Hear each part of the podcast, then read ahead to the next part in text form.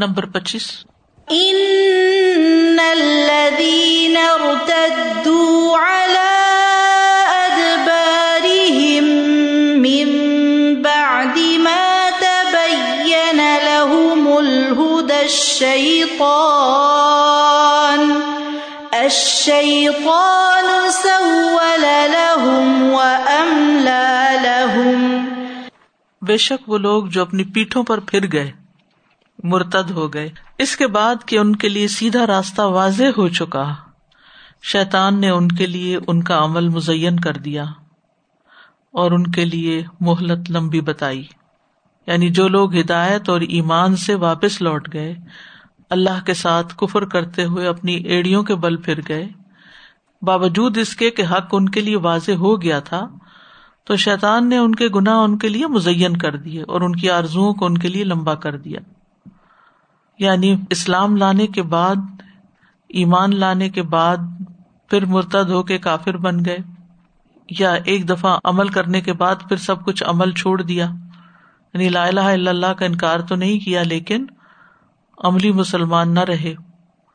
من بعد ما تبین لہم الہدی، حق کے واضح ہو جانے کے بعد۔ تو یہ سب کیوں ہوا؟ وہ شیطان کے ٹریپ میں آ گئے۔ الشیطان سول لہم، شیطان نے ان کے اس نفاق کو، اس بدعملی کو، اس ارتداد کو ان کے لیے مزین کر دیا۔ سول لہم خطایاہم، تسویل کا مطلب ہوتا ہے خوبصورت اور آسان بنا دینا، مزین کر دینا۔ تنتاوی کہتے ہیں یعنی فلاں کے لیے کام آسان بنا دیا گیا، یعنی اس کو اس کے لیے مزین کر دیا گیا، اس کے لیے حسین بنا دیا، اس کے ذہن میں اس کی اچھی صورت بنا دی، حالانکہ وہ بہت قبیح تھا۔ املا لہم، لمبی امیدیں دلائیں، ایک معنی ہے، اور دوسرا یہ کہ اللہ نے ان کو ڈھیل دی، املا سے، ایک لمبے عرصے تک ان کو یہ کام کرنے کا موقع دیا۔ تو بات یہ ہے کہ انسان جب دین کی طرف آ کر پلٹتا ہے تو پہلے سے بھی زیادہ برا انسان بن جاتا ہے، اور اس میں ہم سب کے لیے ایک فکر کی بات ہے کہ جتنا بھی دین کی طرف آئے ہیں کبھی اطمینان سے نہ بیٹھے، دل پلٹ جاتے ہیں، پریشرز ایسے ہوتے ہیں سوسائٹی کے بعض اوقات کے انسان اس رستے کو چھوڑ دیتا ہے۔ کتنے ہی مسلمان بچے مرتد ہو گئے، بچے کیا بڑے بھی، بہت سے ایسے لوگ ہیں کہ جنہوں نے دین کا رستہ اختیار کیا، قرآن پڑھا، سمجھا، اور پھر دنیا کی کسی چیز سے متاثر ہوئے، کسی کی بات سے متاثر ہوئے، کسی لالچ میں آ گئے، ماحول، دوستوں کا اثر ہوا، کسی ایسے شیخ کے پاس بیٹھ گئے جو خود گمراہ تھا تو اس نے ان کو بھی گمراہ کر دیا۔ لیکن سب سے بڑی بات یہ کہ شیطان ہر وقت انسان کے پیچھے لگا ہوا ہے، ہر وقت۔ یعدہم ویمنیہم وما یعدہم الشیطان الا غرورا، دل میں ایسے ایسے خیالات ڈالتا رہتا ہے کہ جس کی وجہ سے انسان حق سے پھر جاتا ہے۔ اس کی وجہ کیا تھی؟ کیوں یہ ارتداد ہوا؟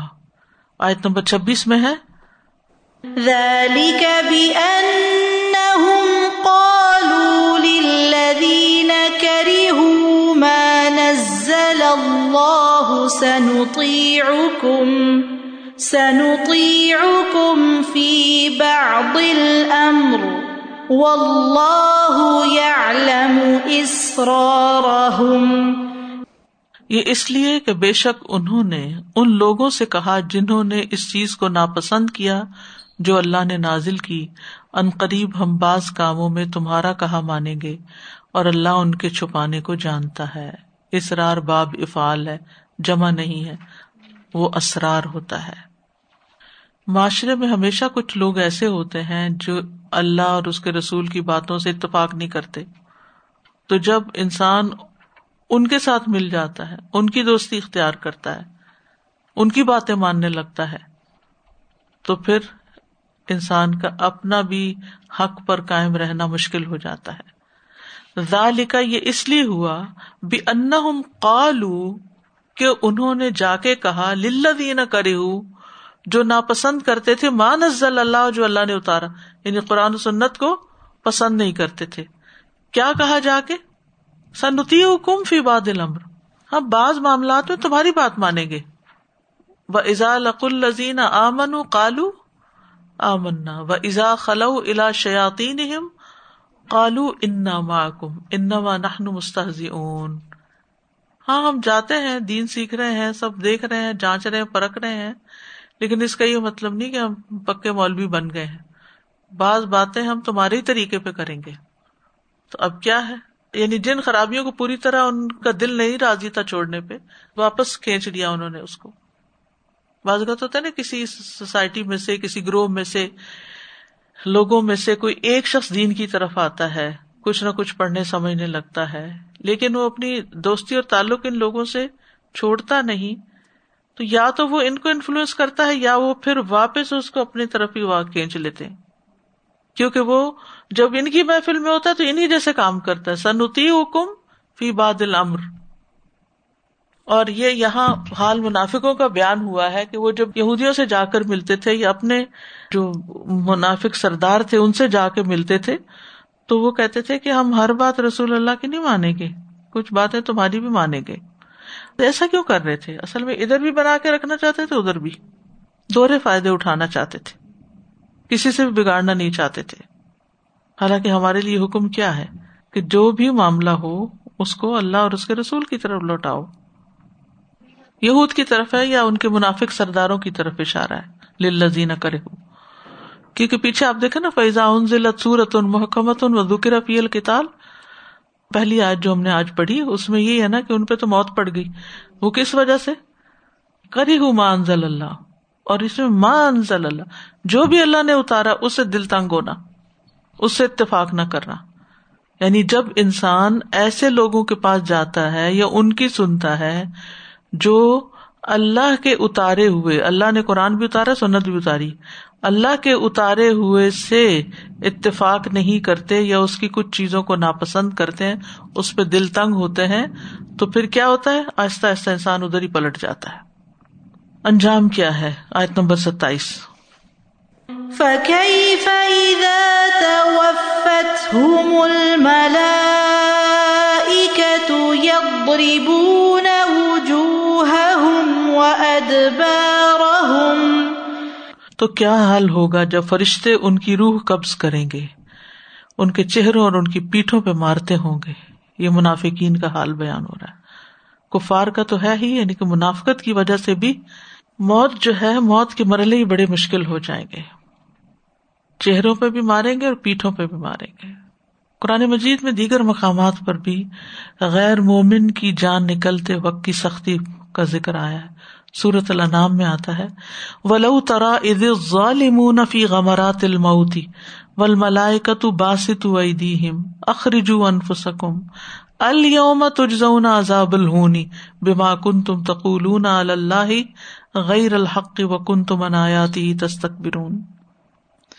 کاش تم دیکھتے جب ظالم لوگ موت کی سختیوں میں ہوتے ہیں اور فرشتے اپنے ہاتھ پھیلائے ہوئے ہوتے ہیں, نکالو اپنی جانیں, آج تمہیں ذلت کا عذاب دیا جائے گا اس کے بدلے جو تم اللہ پر ناحق باتیں کہتے تھے اور تم اس کی آیات سے تکبر کرتے تھے.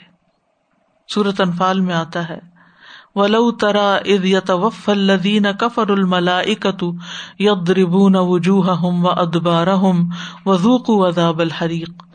کاش آپ اس حالت کو دیکھتے جب فرشتے ان مقتول کافروں کی روحیں قبض کر رہے تھے تو ان کے چہرے اور ان کی پشتوں پہ ضربے لگا رہے تھے. یعنی کفار کے ساتھ بھی یہ معاملہ, منافقین کے ساتھ بھی یہ معاملہ, اور ان کو کہہ رہے تھے وَذُوقُوا عَذَابَ الْحَرِيقِ. پھر اسی طرح سورۃ النحل میں بھی آتا ہے, الَّذِينَ تَتَوَفَّاهُمُ الْمَلَائِكَةُ ظَالِمِي أَنفُسِهِمْ فَأَلْقَوُا السَّلَمَ مَا كُنَّا نَعْمَلُ مِنْ سُوءٍ بَلَىٰ إِنَّ اللَّهَ عَلِيمٌ بِمَا كُنْتُمْ تَعْمَلُونَ فَادْخُلُوا أَبْوَابَ جَهَنَّمَ خَالِدِينَ فِيهَا فَلَبِئْسَ مَثْوَى الْمُتَكَبِّرِينَ. اور حدیث میں اس کی تفصیل آتی ہے. براء بن عازب کہتے ہیں نبی صلی اللہ علیہ وسلم نے فرمایا, جب کوئی کافر شخص دنیا سے رخصتی اور سفر آخرت پر جانے کے قریب ہوتا ہے تو اس کے پاس آسمان سے سیاہ چہروں والے فرشتے اتر کر آتے ہیں جن کے پاس ٹاٹ ہوتے ہیں, تو وہ اس کے تا حد نگاہ بیٹھ جاتے ہیں. پھر ملک الموت آتے ہیں, اس کے سرانے بیٹھ جاتے ہیں اور اسے کہتے ہیں, ایتھا النفس الخبیثہ, اے نفس خبیثہ, اللہ کی ناراضگی اور غصے کی طرف چل. یہ سن کر اس کی روح اس کے جسم میں دوڑنے لگتی ہے. ملک الموت اسے اس طرح کھینچتے ہیں جیسے گیلی اون سے سیخ کھینچی جاتی ہے, اور اسے پکڑ لیتے ہیں. جب اسے پکڑتے ہیں تو فرشتے ایک پلک جھپکنے کی مقدار میں بھی اسے ان کے ہاتھ میں نہیں چھوڑتے اور اسے اس ٹاٹ میں لپیٹ لیتے ہیں. تو دین سے پھر جانا جو ہے یہ اس کا انجام ہے. آیت نمبر اٹھائیس. ذلك بأنهم اتبعوا ما أسخط الله وكرهوا رضوانه وكرهوا رضوانه فأحبط أعمالهم. یہ اس لیے کہ بے شک انہوں نے اس چیز کی پیروی کی جس نے اللہ کو ناراض کر دیا، وہ کام کیے جس نے اللہ کو ناراض کر دیا اور اس کی خوشنودی کو برا جانا، اللہ کی رضامندی کی پرواہ نہیں کی، تو اس نے ان کے اعمال ضائع کر دیے. یعنی اس عذاب کے حقدار وہ کیوں ٹھہرے؟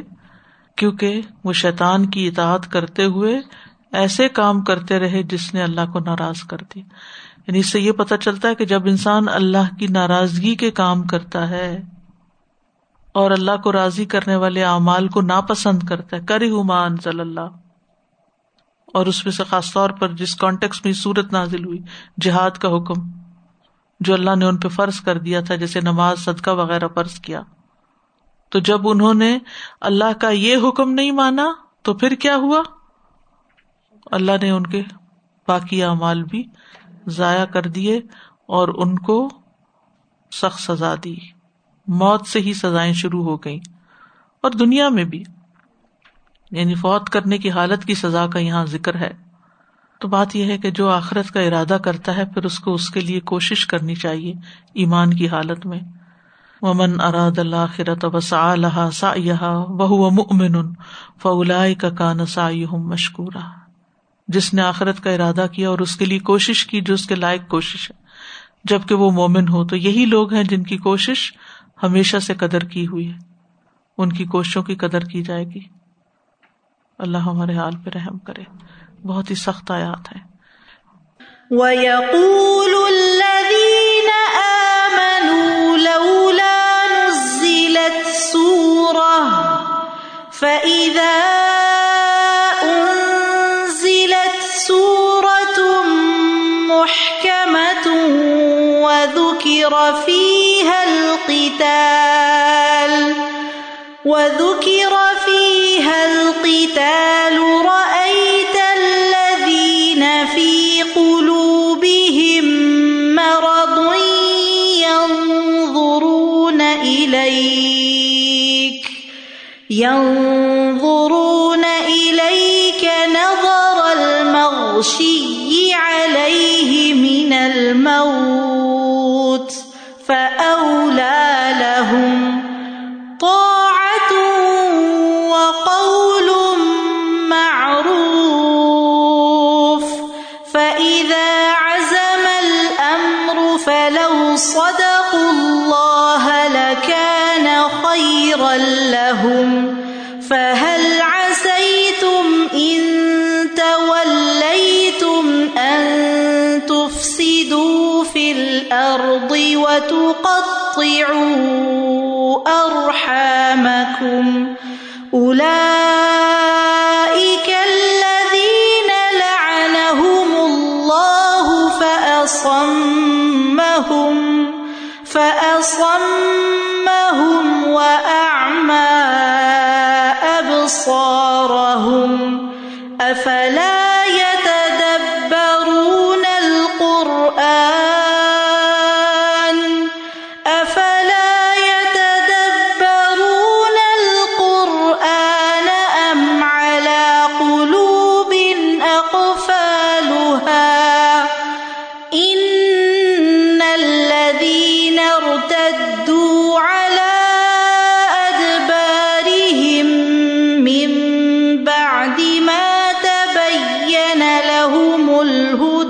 الشیطان الشیطان سول لهم وأملا لهم ذلك بأنهم قالوا للذين كرهوا ما نزل الله سنطيعكم سنطيعكم في بعض الأمر والله يعلم إسرارهم فكيف إذا توفتهم الملائكة يضربون وجوههم وأدبارهم ذلك بأنهم اتبعوا ما أسخط الله وكرهوا رضوانه وكرهوا رضوانه فأحبط أعمالهم. یعنی اللہ کی پسند کے کاموں کو ناپسند کرنا یہ کتنا بڑا جرم ہے. اعمال ضائع ہونے کے لیے مجھے وہ یاد آ رہا تھا کہ ہبا منصورہ کے بھائی جو ریت کی طرح اٹھ جائیں گے وہ ہمارے قدمنا الی ما عملوا من عمل فجعلناہ ہبا منصورہ. جو عمل ہم کر رہے ہیں شروع سے لے کے آخر، دیکھیں آج کا لیسن کہ بات کر رہے ہیں تب، کوئی کام کر رہے ہیں تب، کوئی بھی کام کر رہے ہیں تو ہمارا عمل کیا جو دار و مدار ہے نا اس کو دیکھنا بہت زیادہ ضروری ہے. استاذہ جی یہ جو بات ہے نا کہ اپنے ساتھیوں کو جا کے کہتے ہیں کہ ہم تمہاری اطاعت کریں گے، تو مجھے خیال آ رہا تھا کہ کمپنی کتنا میٹر کرتی ہے. تو اس کا مطلب ہے جو یہاں بھی بچے ہر بات میں پیئر پریشر ہے پیئر پریشر ہے کرتے رہتے ہیں، تو مجھے لگتا ہے کہ تھوڑی سی بھی اللہ سبحانہ تعالیٰ دل میں کوئی توفیق دے دے دین کو سمجھ کی عمل کی، تو پھر کمپنی کو فوری طور پہ بدلنا چاہیے، کیونکہ جیسے ہی ہم اس کمپنی میں واپس آئیں گے نا کہیں نہ کہیں کمزور لمحے میں ہم پھر انہی کے ساتھ ہو جائیں گے، اسی لیے پھر وہ حدیث بھی مجھے یاد آ رہی تھی کہ جگہ کو چھوڑنے کا حکم دیا تھا نا اس کو ہجرت. جی ہاں سازا یہاں پر جو یہ آیت ہے نا جس میں کہ وہ لوگ جو پھر گئے اپنی پشتوں پر، تو اس پر یہ بھی تھا کہ جیسے آپ نے بتایا کہ لوگ علم حاصل کرتے ہیں، قرآن کا کورس کرتے ہیں، پھر اس کے بعد جو ہے جب یہاں سے سینٹر سے نکل گئے تو ظاہر ہے وہ ساری محفل وہ ساری کنیکشن لوز ہو جاتی ہے. تو پھر ایسا بھی دیکھا ہے کہ لوگوں نے ایک دم ان کے اوپر قرآن کا جو اثر آیا تھا اس میں نقاب بھی لے لیا، حجاب بھی لے لیا، اور ایسے ایسے کام کرنے لگے جو کہ لائف میں کبھی نہیں سوچے تھے کہ ہم چھوڑ دیں گے. لیکن the moment you leave the place جہاں آپ سیکھ رہے ہوتے ہیں وہاں پہ آپ نے پھر فوری طور پہ نقاب بھی چھوڑ دیا، پھر آہستہ آہستہ حجاب بھی چھوڑ دیا، اور پھر آہستہ آہستہ اپنی زندگی کو پھر اسی رخ پر چلے گئے، کیونکہ آپ اگین انہی راہوں پر پھر چل پڑتے ہو جو لوگ کمپلیٹلی آپ کے ساتھ قرآن کو آپ کو شیطان، اور پھر شیطان آپ کو کہتا ہے کہ ہاں اتنا زیادہ کرنے کی ضرورت نہیں تھی تمہیں، تم بہت ہی زیادہ ایکسٹریم لائن پہ چلے گئے ہو.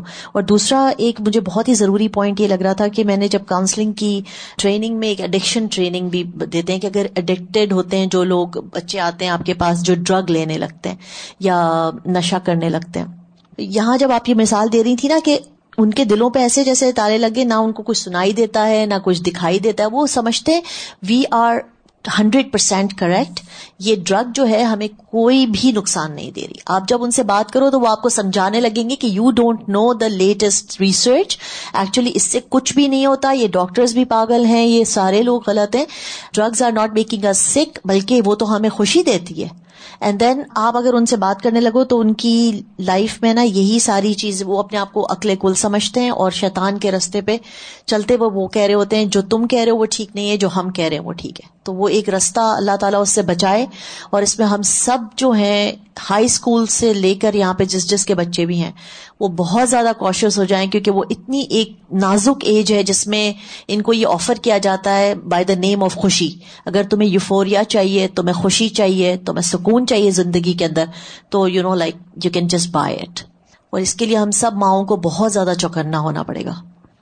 سبحانک اللہم و بحمدک، اشہد ان لا الہ الا انت، استغفرک و اتوب الیک. السلام علیکم و رحمۃ اللہ وبرکاتہ.